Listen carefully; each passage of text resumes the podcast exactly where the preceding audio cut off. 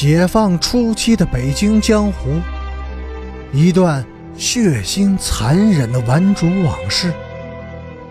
欢迎收听《北京教父》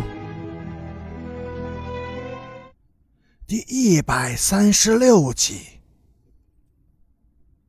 女人发现祝金平在注意自己，就端着一碗不要钱的饺子汤坐到了他的身边。后来人们都说，这个女人绝对是绿林中的人物，手段利落，老辣，不动声色，只是眼泪烧灼，尚欠火候。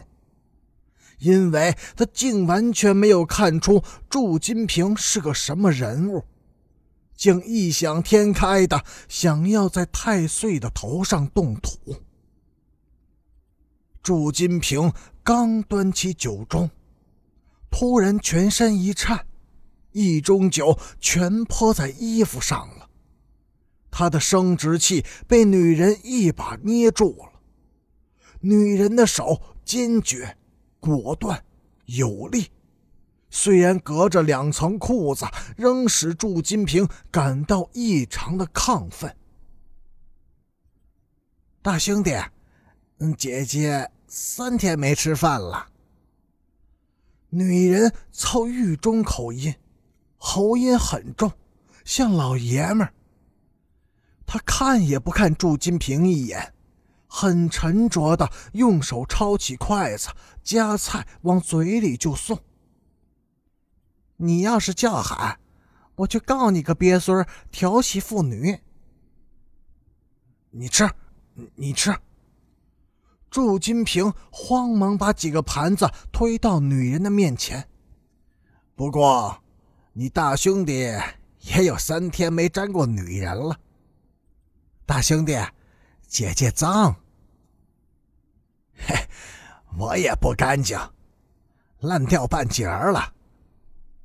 女人赶忙往嘴里扒拉了几口菜，站起身子就往外走，但是她没有赶走。因为祝金平的手里捏着把尖刀，此时已经挑破了他的裤子。在祝金平家，那个女人碰到了一件真正使他困惑难堪的事儿。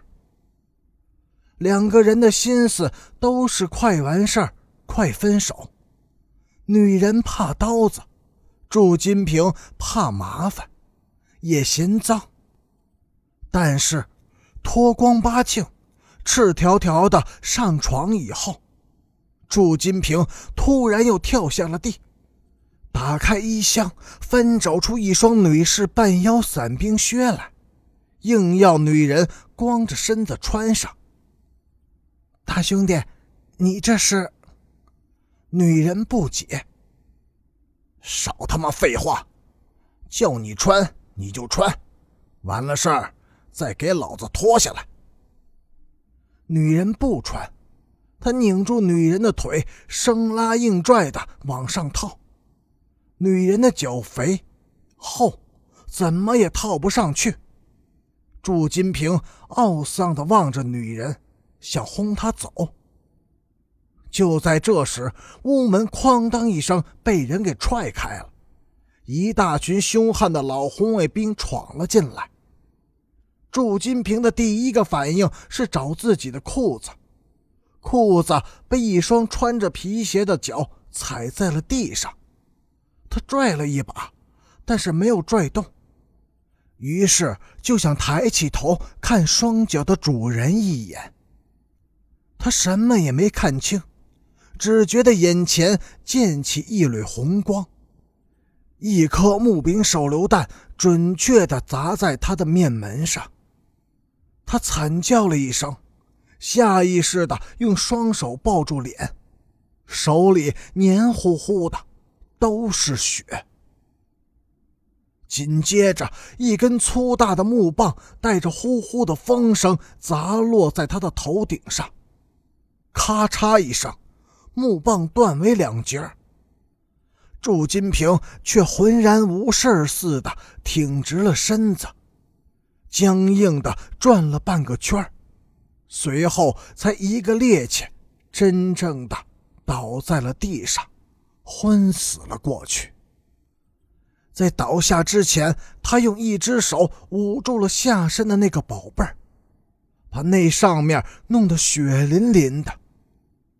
这个很规范的动作救了他自己的命，因为在他昏死以后，人们又轮番对他毒打了十几分钟，下身在手的掩护下竟然没有受伤。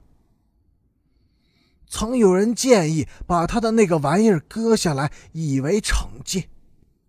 最终因为血乎乎的太脏，没有人愿动手而作罢。